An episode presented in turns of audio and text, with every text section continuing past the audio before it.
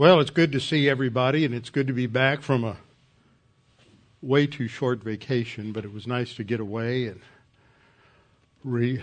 Uh, I wasn't quarantined. I got several emails from people who wanted to know because I had been exposed to uh, the COVID virus two weeks ago. That uh, after we uh, sent that email out, and then I wasn't here all of last week, people thought that I was quarantined. I was not quarantined. I was on vacation. I was pretty much quarantined on vacation. I wasn't around too many people. I was relaxing and reading and doing a lot of walking and uh, just uh, getting getting refreshed and unplugged and not doing anything of much substance other than relaxing. So I uh, appreciate prayers, and um, I never did have any symptoms. And in fact, nobody at that gym where I go uh, had any symptoms because they follow great protocols. It was just a little glitch that morning that put me next to a uh, a lady who ended up getting tested positively the next day for for for the virus, and I didn't think I. I never, I never was face to face with her. Was, she was here and I was here, but that was close enough. Anyhow, uh, everything's going great. I'm healthy and refreshed, ready to go. Two announcements. First of all, there will not be a men's prayer breakfast this Saturday morning. So we're not going to start that up again until maybe next month. But this month there was a schedule uh, glitch, and so we will not have men's prayer breakfast. However, there will be a deacons meeting. What time, Greg? Eight thirty. Eight thirty. Okay. Uh, deacons meeting eight thirty, and then uh, just a reminder that the pre trib rapture study group is coming up, and that takes place on December 7th through the 9th in Dallas. You can go to the pre trib.org uh, website and get information, look at the brochure, and this is going to be, as they all are. Tommy does an excellent job putting these conferences together and getting good speakers and even if you may not have heard of any of these names, some of them you will have heard heard of.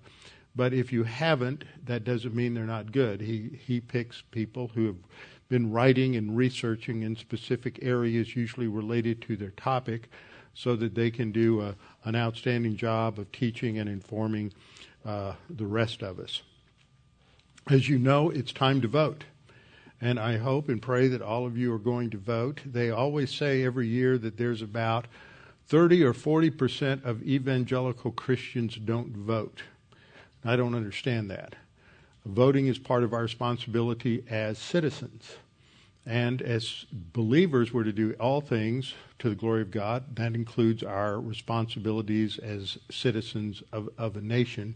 So I hope and pray that you are going to. Uh, going to vote is they're having having early voting at this particular stage, and we need to continue to pray for our president, pray for this election, pray for our nation. There needs to be a tremendous change. I am becoming. I don't get out much, as you can imagine. That's not my job. My job is to study and teach. And for that, I'm somewhat grateful that I don't get out much, but I do talk to a lot of people who do interact with with folks, and I interact with some longtime friends of mine who are not uh, of uh, our biblical persuasion, shall I say. And it's getting to the point where it's almost impossible to talk to people because they have such murky minds due to the carnality, the rejection of God, the suppression of truth that that you, their, their presuppositional foundation is so chaotic that simple statements have to be worked through in detail before you can even you know as it were if you use a baseball analogy you have to go through 10 steps just to teach somebody how to hold a bat and walk out to the plate and where to stand. You you just can't assume that they know anything and they reject everything because of their uh, relativistic presuppositions. And every day on the news, we just see more and more examples of the, the impact of the relativism on our culture, on our leaders. That's why I'm going to start a study of the book of Judges after the first of the year because we live in a time that is so much like the time of the judges, dominated by moral relativism, which affects everybody. It affect in Israel, it affected the people, it affected their leaders, it affected the priesthood. Same thing is true today. We see apostasy in the pulpit. We see uh, the people who, who, even those who hope and pray that they are faithful to the word, we're still infected by this miasma of relativism that surrounds us. And, uh, and so we need to be more aware of how the world influences us. We're not to be conformed to the world, so we have to understand what the world is like. And that same kind of thing was happening in the ancient world in Israel. They were surrounded by this Canaanite culture, and instead of doing what God said to do, which was to completely remove it through annihilation and to get rid of it, they compromise with it. And once you have to settle down and live with a pagan culture, it very easily influences you, and that's what's happened in our country. And it's just tragic, it's horrible. And so we need to be in, in prayer for our nation. We are in the midst of a tremendous spiritual battle worldwide, and we need to pray for for our leaders and especially those in in in leadership, whether it's from city government all the way up to national government, who are believers and who are struggling to have an impact from a Judeo-Christian worldview and a biblical framework and so we need to pray for them because it is it is a terrible battle for them, and Satan truly does target them just as he does uh, pastors, just as he does uh, seminaries, in order to dilute and destroy the truth. So before we get started, we're, we're going to need to pray, and we'll have a few moments of silent prayer. So if necessary, you can confess sin in silent prayer to the Lord, and look to Him and be prepared spiritually for our time of study this evening. Let's pray.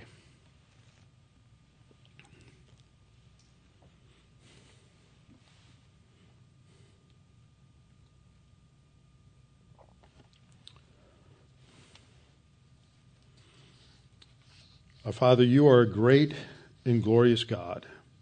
You have a plan that has encompassed all of human history.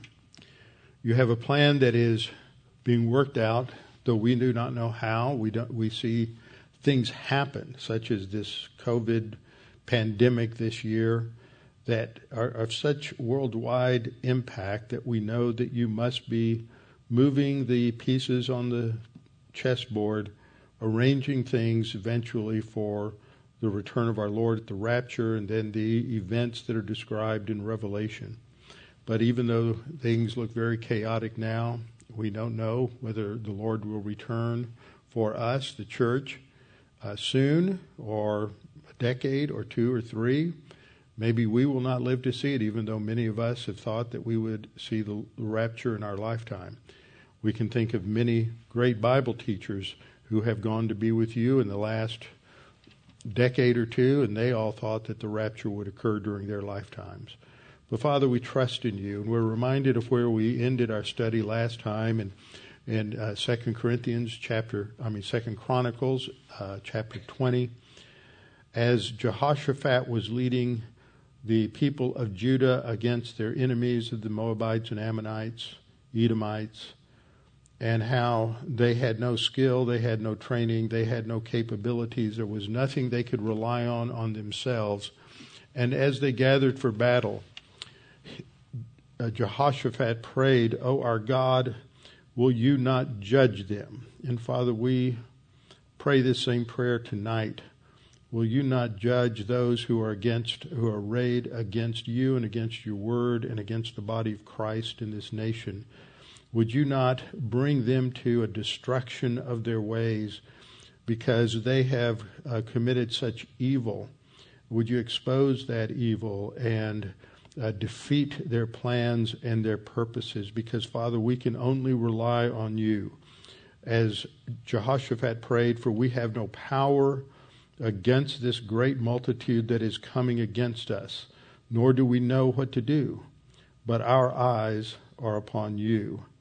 For as the prophet told him a few verses later, the battle is the Lord's, the battle is yours. And so, Father, we trust in you. We pray for our president that you would keep him safe, that you would keep those around him, the vice president, who we know is a solid believer and understands the truth in many, many ways. And he is a great source of advice to the president. We pray that you would keep him healthy, that the president would listen to him, and that you would put, put uh, wisdom on his tongue as he talks to the president. And Father, we pray for others in the national administration as well as in states and cities that you would uh, cause the evil to be exposed and to defeat itself. Now, Father, as we study today, we, may we be just refreshed and encouraged and strengthened as we study your word, focusing on that which never changes and that which uh, helps us to understand how great and glorious and awesome and powerful and beautiful you are. And we pray this in Christ's name. Amen. Okay, we are studying in Psalm 30. We've been studying Psalm 30 for two or three lessons, and we came to verse 4. And in verse 4, there is the command to the people of Israel to sing praise to the Lord as we see in verse 4, the command sing praise to the Lord, you saints of his, and give thanks at the remembrance of his holy name. What we see here is an important command. Since it's been a couple of weeks and since we've studied this, I'm going to do a little more review. I need to do the review more for me than probably for you. Go away on vacation where you don't think about anything significant uh, except uh, relaxing and resting. It's taken me most of the day to get my mind back where it was uh, two weeks ago.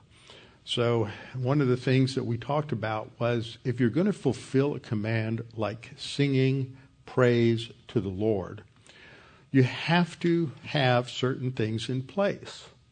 The first thing you have to have is the content. What are you going to sing? Are you just going to blather with whatever comes out of your mouth and just in discord just make something up as you go along like some five year old kid walking up to a keyboard and just banging out notes on the piano. Or is it going to have order? Is it going to have symmetry? Is it going to have significant meaning? And we're just talking about the words. How are the words to be structured and we'll come back to this talk as we go through the passages that we deal with. But what's remarkable is the beauty of the literature and the way in which the Bible is written.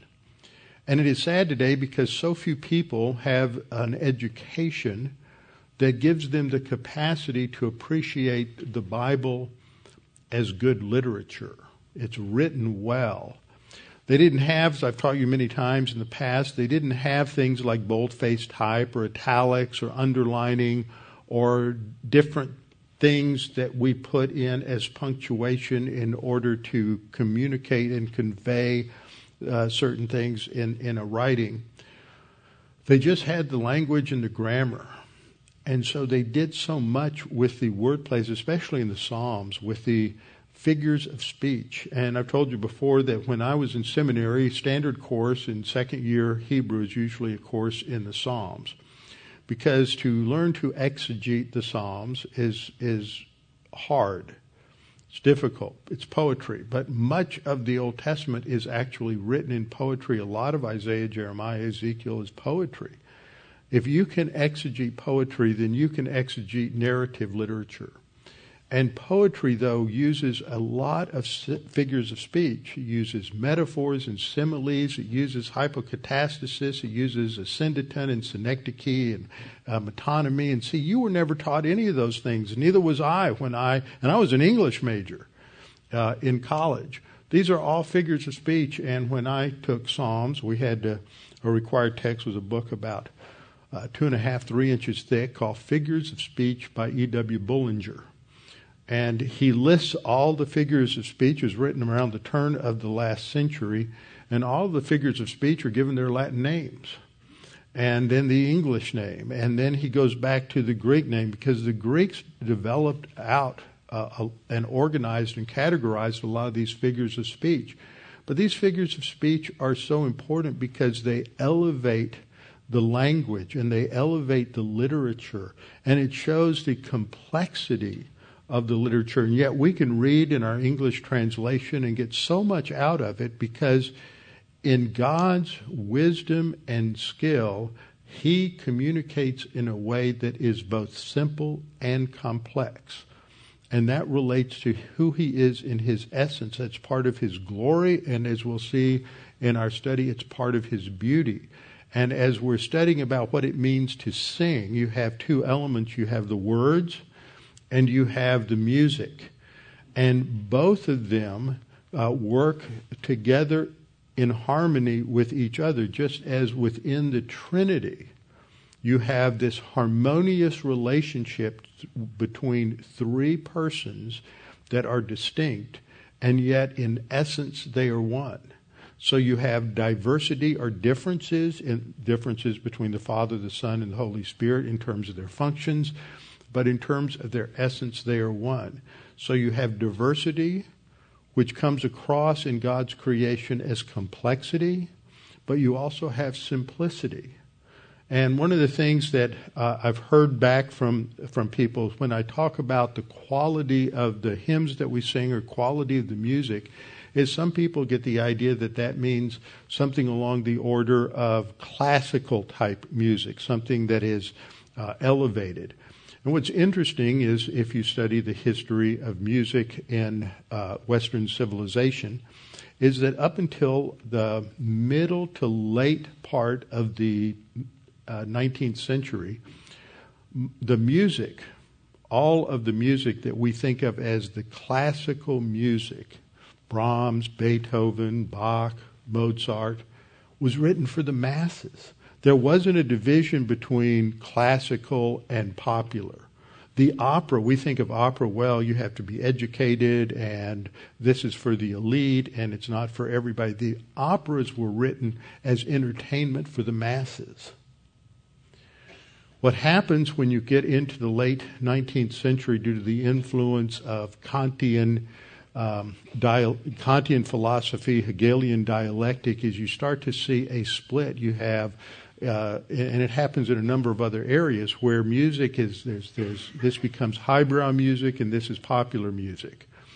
But you didn't have that before the end of the 19th century. Even that breakdown of music, looking at it that way, is a result of of the shift in thinking that occurred under as a result of Kant's philosophy as it began to take over. That's really the root of what becomes modernism in the 19th century and then deteriorates even more into postmodernism uh, in the in the 20th century in the 21st century. And I've read three or four articles while I was gone. Nobody knows what to call this.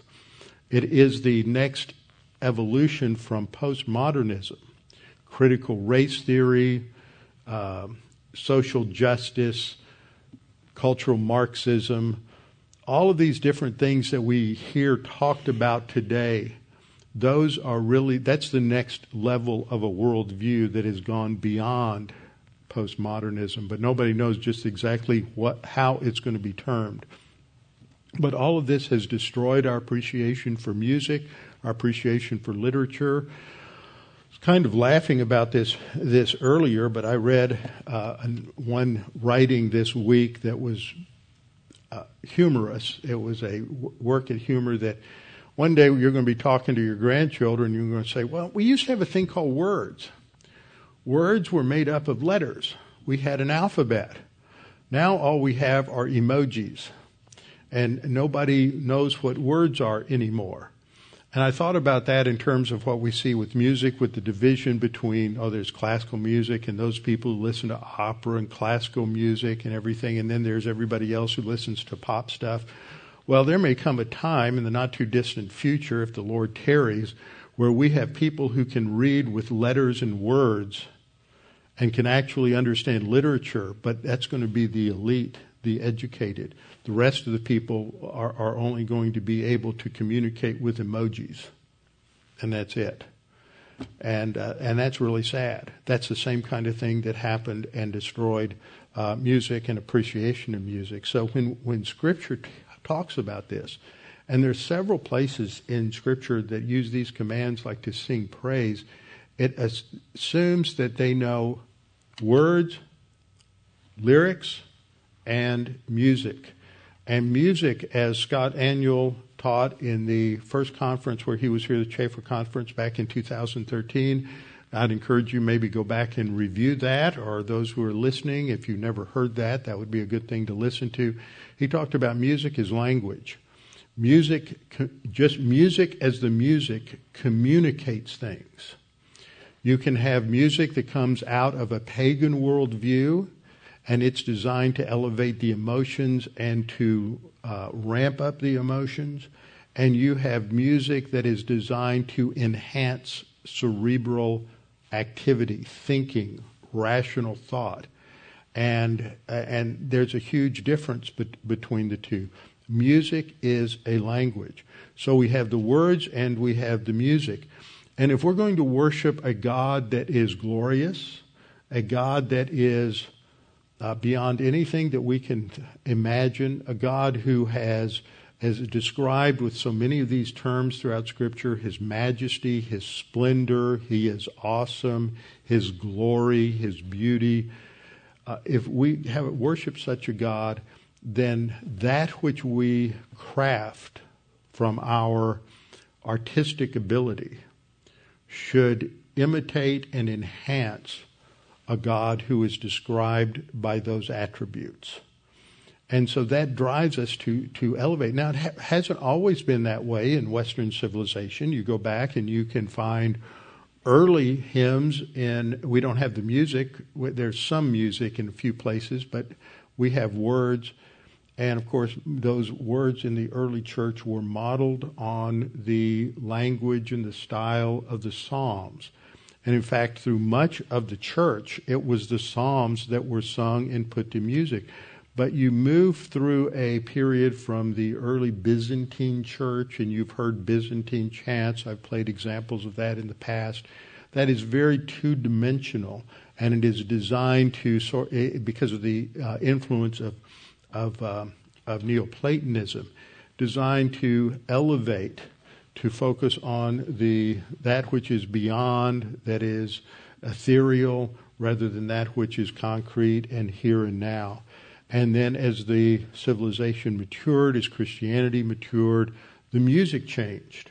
And it and the, the birth of Western music is the result of the influence of biblical Christianity in Western society. Today it is pro, it is um, uh, today it is um, popular for people to come along and criticize Western civilization and to tear it down. And remember this any attacks that you read on Western civilization are really veiled attacks, and in some places they're not veiled. They are attacks on Christianity. Because before Christianity came along, roughly 2,000 years ago, before Christianity came along, what did you have? You had just a host of pagan tribes all throughout Europe that were not any different from the different tribes in Africa or different tribal uh, groups and clans in Arabia or in the, the Far East. But it was when Christianity came in and spread through Western Europe, people responded to the gospel, they responded to the Word of God, and they began to build and develop a Christian way of thinking about all of God's creation. And so that led to uh, it, it, led to the enhancement and development of concepts related to the rule of law. In England and in the English speaking countries, they, it reached its high water mark uh, in the period of probably the seven, 16 and 1700s and the whole development of law and justice and legal theory as objective realities that should be attained. Uh, the ideal should be attained, but knowing that because we live in a fallen world, they never would be attained. Um, but nevertheless, we pursue justice. It was grounded in an um, in an absolute that was outside of our experience, not based upon um, It wasn't based upon emotion. It wasn't based upon personal experience. It wasn't subjective. It had an objective foundation, and that is what made Western civilization great. And once Western civilization began to turn away from God in the mid 1700s and into the 1800s, then you begin to see all of that collapse. Now, Western civilization was never perfect. No civilization will be. No rule of government will ever be perfect in this life because uh, we're all fallen creatures and everything is corrupted by sin. But it developed a high water, and so there was a value that was placed upon the music that developed. And it was from people who conscientiously attempted to apply these principles of, of aesthetics, of beauty, to music and to and to the words. So there's this development of of a concept that if we're going to sing praise to the Lord, it needs to be the best that we can offer. And for somebody living in the third century in some small village in Eastern Europe, that's going to be quite different from somebody who's living in uh, 20th century America or 21st century America. Uh, and so we, and over the years, there was a gradual improvement as things went forward. So we seek to do our best. It's never going to be, it's never going to achieve the excellence of maybe some other places. Think about the temple. When you, we're looking at the temple and all of this music and these orchestras that are developed by David, and put into the temple to enhance worship and direct people's thinking toward God. That only took place at the temple. It didn't take place in the villages away from uh, away from Jerusalem. And we know that there were places in other areas where altars were set up so because it was difficult for people to make their journey all the way to Jerusalem, even though there was the law said there was only to be one central sanctuary. And, and so what happens is that uh, in the in the course of the Old Testament, you come to the uh, intertestamental period, the development of the synagogues, and you had synagogues in places around Galilee and in different villages, and they could not hope to have a choir or a or an orchestra that was on par with the one that was in Jerusalem. But they were to do the best that they could do.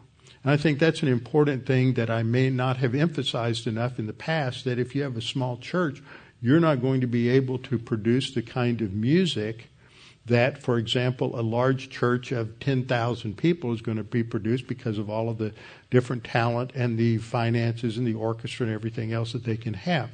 But we are to do the best that we can do with what God has given us. So this is the starting point. And some people minimize singing, and yet, and when we look at Ephesians 5 18 to 20, we see that being uh, filled by means of the Holy Spirit leads first and foremost to uh, singing, to speaking to one another in psalms and hymns and spiritual songs, and singing and making melody in your hearts to the Lord. That's the first result. It's the same kind of thing listed in Colossians 3:16, that when we let the word of Christ dwell in us, we're admonishing one another uh, in psalms and hymns and spiritual songs and singing with grace in our hearts to the Lord. So singing is not something that is secondary or optional in the Christian way of life. It is something that is the first and foremost result that is produced in a person's life who is walking by the Spirit. I talked about beauty. And uh, just a couple of things to review that there are different theories about, about beauty. There's the objective view that, that beauty is intrinsic to something and it fits certain patterns and it is uh, inherent in reality. And if you think about it, uh, think of a sunset, a beautiful sunset, and you see it, and whoever you are, whatever culture you're in, you can't escape the fact that this is just something that is beautiful, multicolored, it's glorious. And I saw several when I was away on vacation this last week, and just absolutely fabulous uh, colors in the sky. And we look at it, and it is beautiful in and of itself, whether there's anybody there to appreciate it or not. It is an objective sense of beauty. Then there's the subjective sense, which has to do with how we feel about something. The idea that beauty is in the eye of the beholder. And I said this idea really doesn't gain purchase until after you have the Kantian revolution in philosophy in 1776 and following, coming out of Germany, that everything is subjective. You don't know things as they are, you only know your impressions of it. So now, beauty is something that is purely subjective at what happens in you. And then the third is the relational theory that uh, their objective beauty brings forth a subjective response. And I think that's close to what we're talking about here. But there's an objectivity to beauty that when we say music is glorious or beautiful, that that's appealing to a standard. And you or I may not have the capacity yet to appreciate that music. I remember in elementary school, we used to have music appreciation once or twice a week. Music teacher would come in and, and play different, uh, different music, usually classical music, and we would have to learn it, and then we would have a test, and they would just play different things, and we would have to, uh, we would have to identify the, the work from which it came. And so that, uh, that wasn't something that as a 12 year old I really got excited about, even though at the time I was still taking piano lessons and mostly playing playing different concertos and symphonies and things of that nature. But I just didn't have the capacity yet for it. And it takes time for people to grow and mature and to, to understand that, that it's better to have a diet that is healthy than one that comes every day, morning, noon, and night from Burger King or McDonald's or some other fast food restaurant, because that's basically what you get on the radio. And, and, and it has no nutrition, and that's pretty much what 99% of anything written for Christians in the last uh, 30 or 40 years is all about. It's just spiritual fast food that's going to make you sick. So we have these standards. Ancient Greek philosophy focused on symmetry, proportion, and harmony. Later, you had others that would develop the idea of truth and beauty as well as harmony. Modern refinements of the idea, unity and integrity of the parts to the whole. Second, proportion or harmony. There would be something orderly and harmonious in the, in the relation and arrangement of the parts. And then third, splendor, something glorious, something magnificent, something stunning, something grabs your attention. It doesn't have monotony and it's not chaos. But what's the opposite of beauty? I talked about this last time. God is beautiful. We're going to see, look at more scriptures tonight. God is beautiful. What's the opposite of God? Satan. He's ugly. But he can transform himself into an angel of light Paul tells us in 2 Corinthians. So ugly is the opposite of beauty. So we can say that something is ugly, it has a lack of unity, it has a lack of form or order or harmony, and it is chaotic. And usually, when we see something that's ugly, it repulses us and uh, don't, we don't want to have anything to do with it. So we have, I have some visual pictures of ugliness. Now, which of you would like to have a romantic dinner with the person you love at a place like this? A junkyard. Just auto parts strewn here and there with absolutely no order, value. Or Let's go to the beach. Here's a nice beach that is strewn with plastic and litter, and just there's nothing beautiful there. But you could see a picture of a beach where there's nothing there. It's just pristine sand and the blue water and the sun reflecting off the water, and you just, oh, that's beautiful. But this is ugly.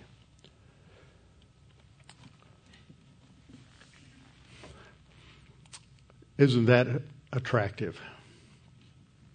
We inherently think that that is ugly, but there are people in that culture who think that is beautiful.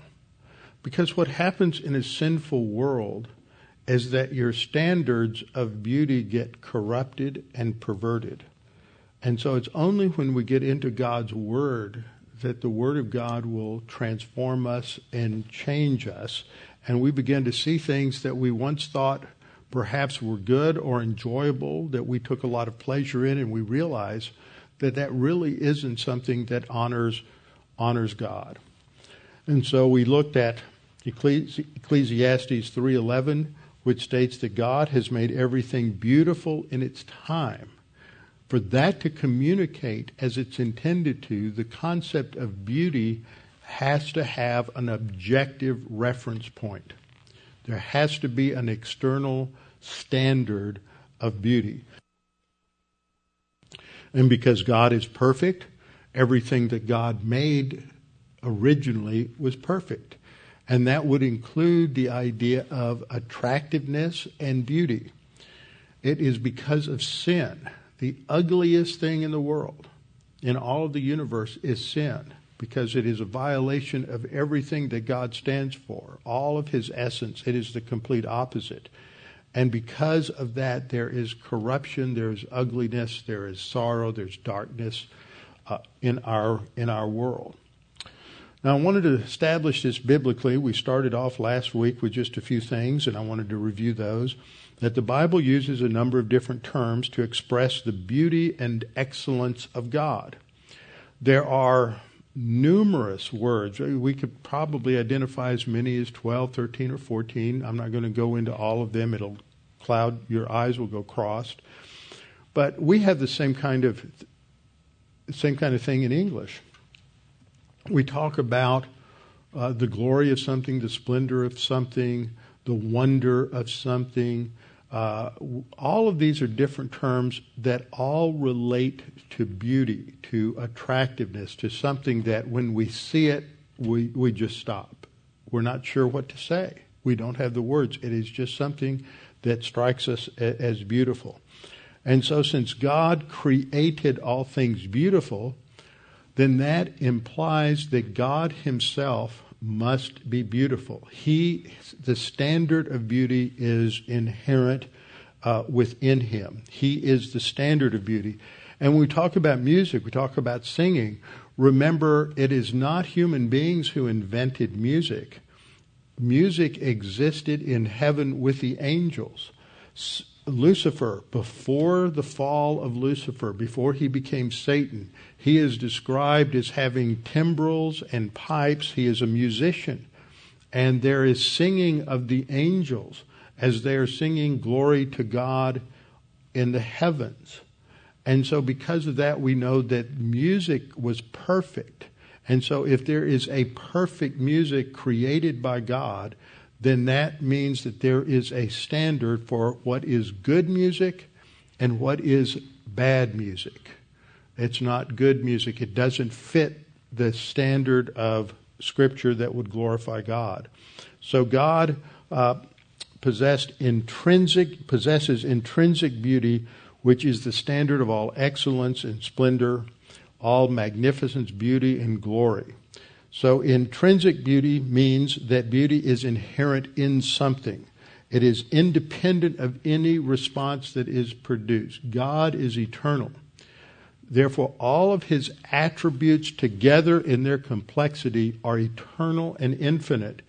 And he is beautiful. That the sum total, as I talked about last time, that we we often think of beauty in terms of something that is auditory we hear something, it's beautiful, or we see something, it's beautiful.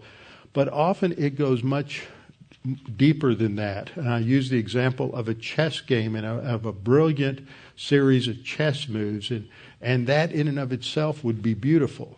You, you look at what some people are able to design in architecture or, or a sculptor, and, and it's beautiful, and that's visual, but you can also read something and the ideas that are present are beautiful. They're, they're incredible. And we're just stunned by the glory of it. So that uh, indicates that there is something there that's objective. So use these different words. They're used in the scripture glorious, magnificent, majestic, splendid, beautiful, excellent. All of these are words that are translate different Hebrew words tov, meaning good or pleasant. but it's more it's it's not quite moral good it's according to a standard that's its core meaning and as i pointed out last time when god goes through his plan and his blueprint for creation. At the end of each he's he's divided it up into six stages and in each stage he he does something and at the end he looks at it and it's according to plan. He says it's tov. It fits the pattern. It's it's excellent. And then there's the second word, yafa, which means to be fair, to beautiful, handsome. It applies to women, it applies to men, it applies to things, it applies to ideas. Then the third word, savi, is also has the idea of beauty, splendor, or magnificence. It's translated these different ways. And the uh, fourth word there is hadar, hadar, which has the idea of honor, uh, to adorn something or to glorify it. So we started off, we talked about the uh, choir ambush in Second Chronicles 2021 when the Israelites were under attack by the, uh, the Midianites, the Edomites, um, and the Ammonites and they were they were going to be overwhelmed. They had nothing to fight off these enemies with. They knew that they would be defeated. And Jehoshaphat prayed that prayer that I prayed as we began class from uh, verse 12 of Second Chronicles 20. Oh, our God, will you not judge them? For we have no power against this great multitude that is coming against us, nor do we know what to do, but our eyes are upon you. And so he cries out to God. And it, the next verse says, All Judah with their little ones, their wives, their children stood before the Lord. And then the Spirit of the Lord came upon Jahaziel, the son of Zechariah, and he gives a word from God. This is not like people today giving a word from God. This is God speaking through the prophet, and he says, Listen, all of you Judah and you inhabitants of Jerusalem and your king Jehoshaphat. Thus says the Lord to you do not be afraid nor dismayed because of this great multitude, for the battle is your, not yours, but God's. And then God gives them instructions and they go out and they go into the, uh, to the hillsides around these, these valleys and these caverns that, are, that are there and they, um, and the canyons that are there and, and they began to sing and God uses that to create confusion in the armies that are coming against them, and they turn against each other, they kill each other, and they destroy each other. And then the Israelites come in and, and they take all, all of the plunder. And then they go to a place uh, near there, a valley near there. Nobody's exactly sure where it is. Some people say it's the Kidron Valley. Other people say it's a little further south. And it's called the Valley of Berakah which means the valley of blessing. And that is where they rejoice and they sing praises to God and thank Him for what He has, what He has done. But the key in this verse, in verse 21, we read, When he had consulted with the people, he appointed those who should sing to the Lord. Now, he just doesn't go eeny, meeny, miny, mo. He picks people who are qualified to sing, who have good voices. He's going to pick those who are, are the best and he appoints them to sing to the Lord and to praise what? This is a key phrase the beauty of holiness. And the way this should be understood is it's the word that's translated beauty is the Hebrew word hadara, which has the idea, some places it's translated adornment, some place glory. It has to do with um, with the array of something, the external array of something and it is related to holiness. Now, we studied holiness, and holiness is a word that I have spent a lot of time studying over over many many years, because I remember as a young college student reading through some basic doctrine books, and different people organize the attributes of God different ways. And you would have some theologians who would have holy as one of the 12, 10 or 12 attributes of God. And they would usually define holy as, as a combination of God's justice and his righteousness, emphasizing a moral purity idea in, in the Hebrew word kadosh. That's the verb, uh, the, the, the noun is kadosh uh, for holiness. And what's interesting there is that's not quite right. Justice and righteousness are different. Holiness, the root meaning of the idea of holiness is that which is unique, that which is distinct, that which is set apart to the service of God. For example, the furniture, the vessels that are all in the tabernacle are all sanctified. It's like ordination, setting it apart for the service of God, setting somebody apart to serve God in the ministry. And so you have this, this idea of holiness is that which is set apart to God. So holiness is really an, a, a term that describes all of God's attributes. He is holy in his sovereignty. There's nobody sovereign like God. He is the King of kings. He is the ruler of his creation, the ruler of the universe. Nobody's that. He is uniquely sovereign. He is uniquely righteous.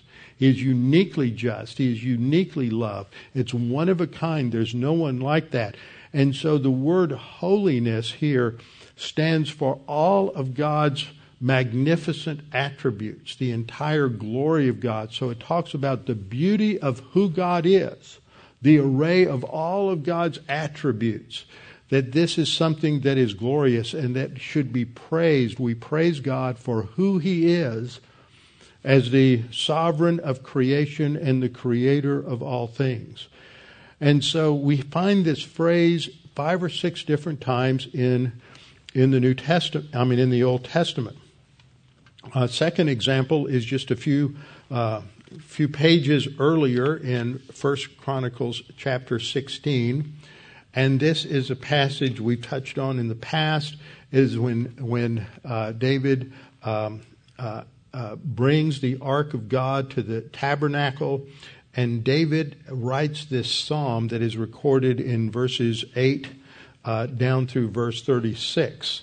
And in the midst of that, in First Chronicles 16, uh, uh, actually, this goes from about 16 uh, 23 to 33, the section that we're looking at in 1 Chronicles 16 29, the passage from verse 23 to 33 has a parallel, almost a word for word parallel in Psalm 96, uh, 1b, the second half of verse 1, through the first part of 13, 13a. So Psalm 96, 1b to 13a is almost identical, word for word, of uh, 1 Chronicles uh, 16, 23 to 33.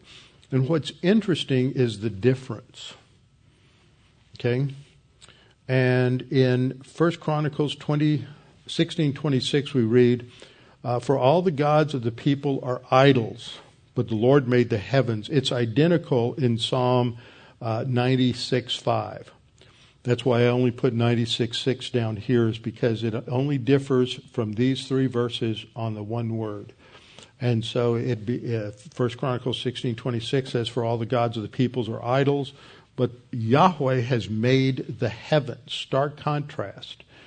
God is not into multicultural religion, everywhere everybody has their own favorite uh, gods or goddesses, and everything's okay. There's only one truth, and that is the truth of, of God and His Word. Verse 27 Honor and majesty are, in, are before Him. That means that this exudes from who He is.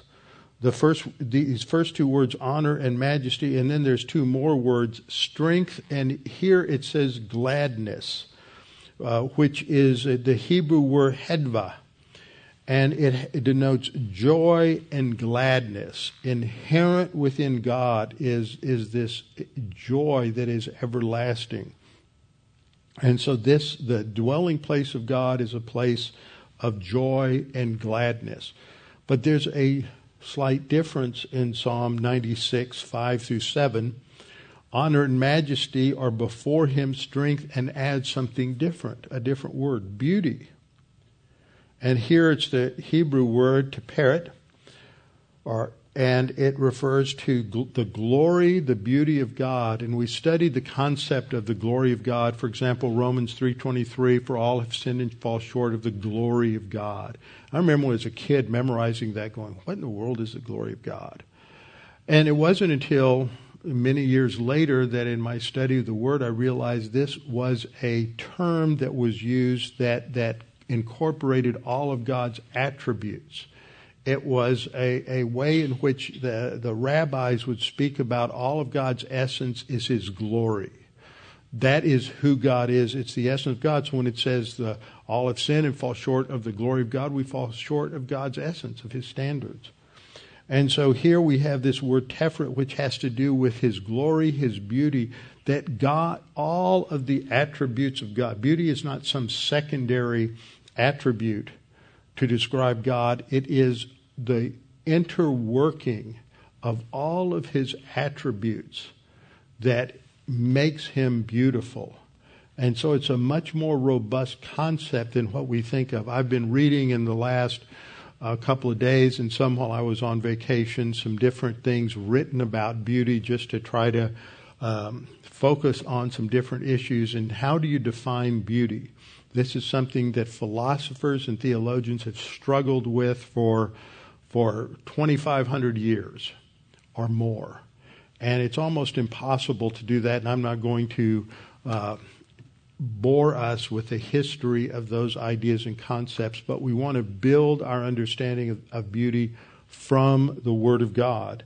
And so it has to do with this interworking of the perfections. That's another way uh, in which theologians have talked about all of God's attributes because He's perfect in each one of these. So it's this interworking of all of the perfections of God.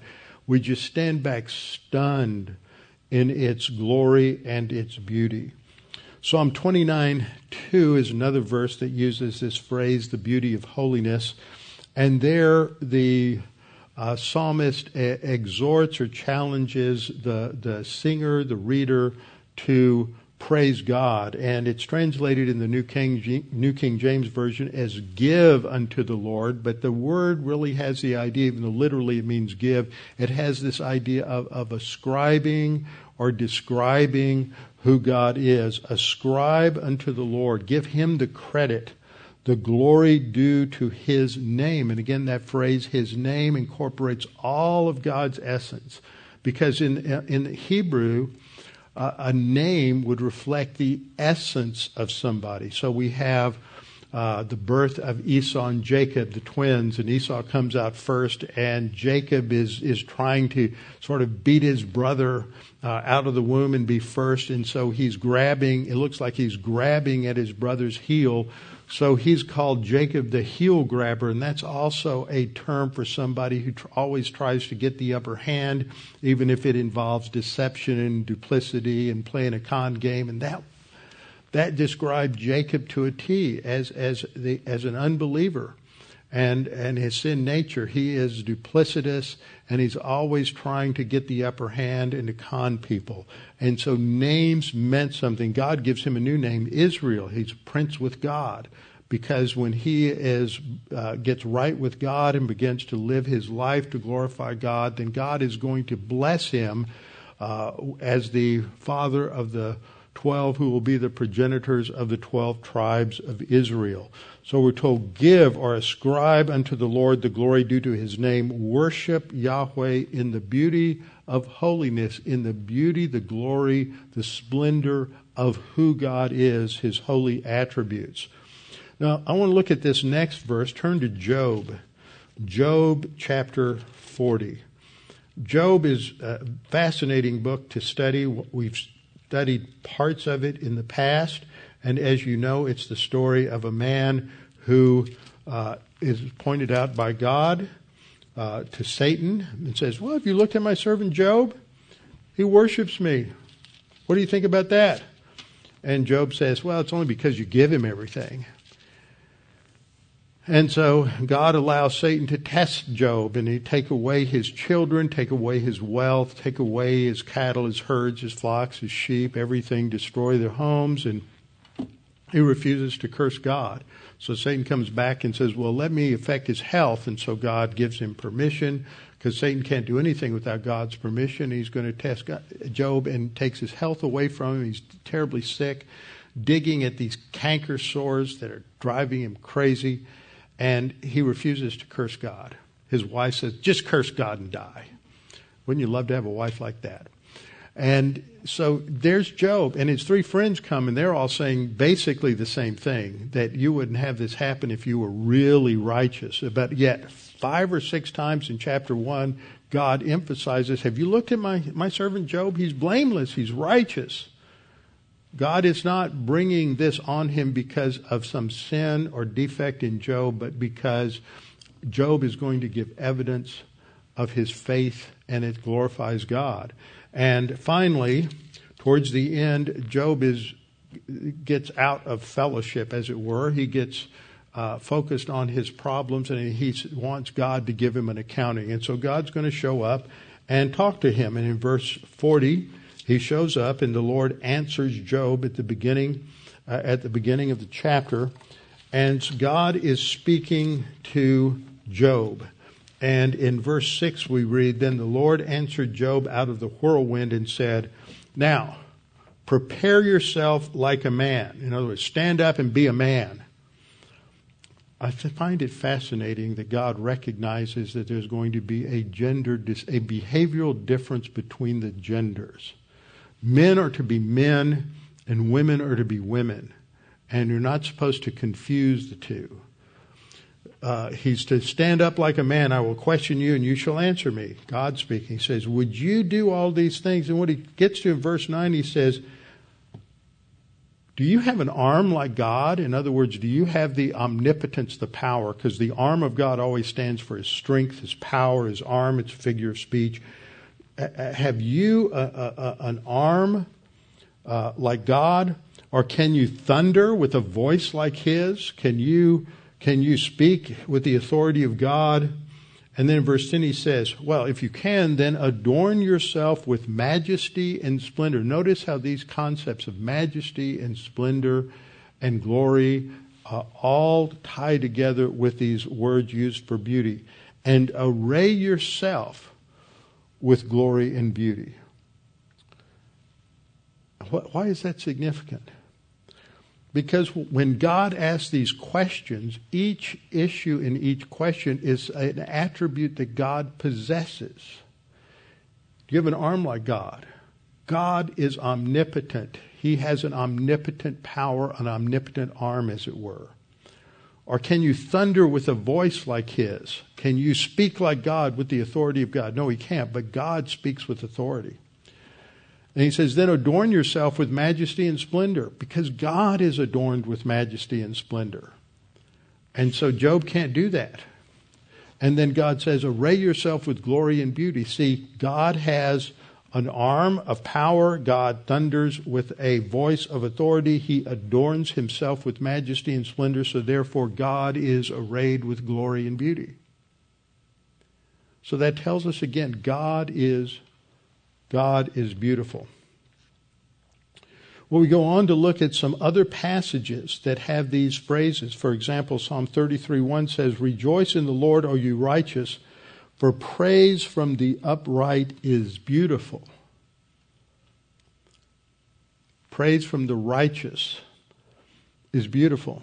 That makes you wonder can there be praise that is not beautiful? Yes, if it's not according to God's standard.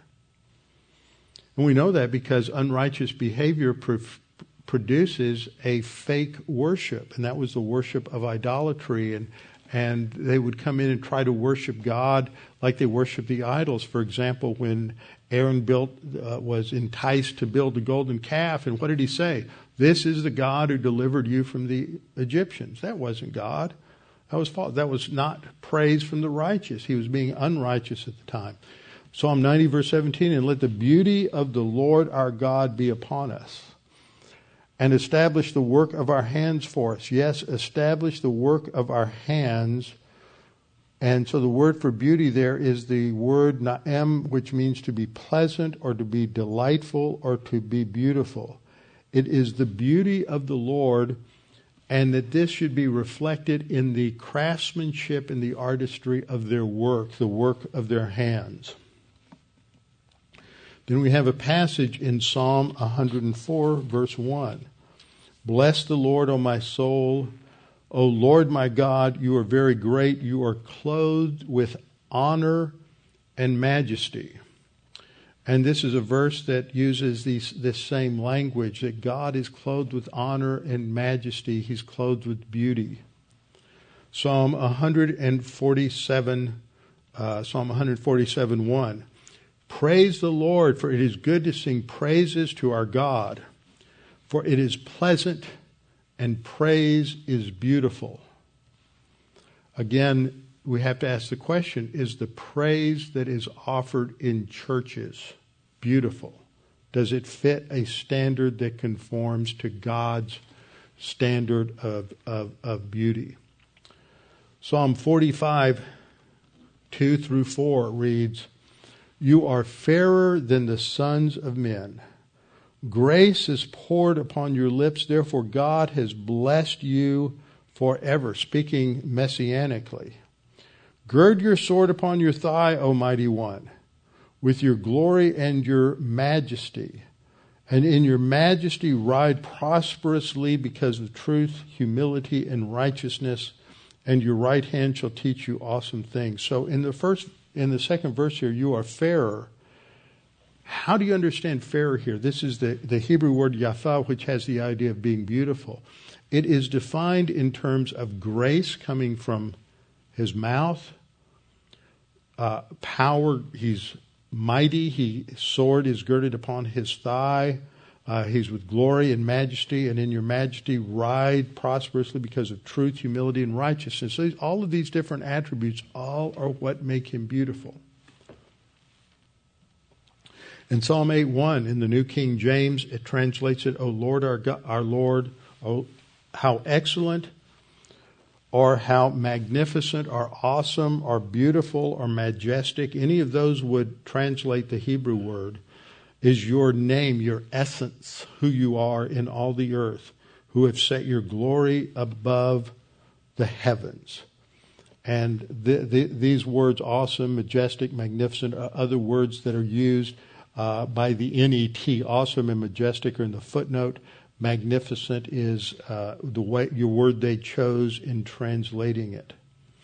Psalm 27, verse 4 One thing I have desired of Yahweh, that will I seek, that I may dwell in the house of the Lord all the days of my life, to behold the beauty of the Lord. Now, he wouldn't see physically that, but it is from the essence of God that is represented by the dwelling presence, the Shekinah, in the temple to behold the beauty of God. So again and again, we see that the beauty of God is represented um, represented by um, his the beauty of God represents his essence.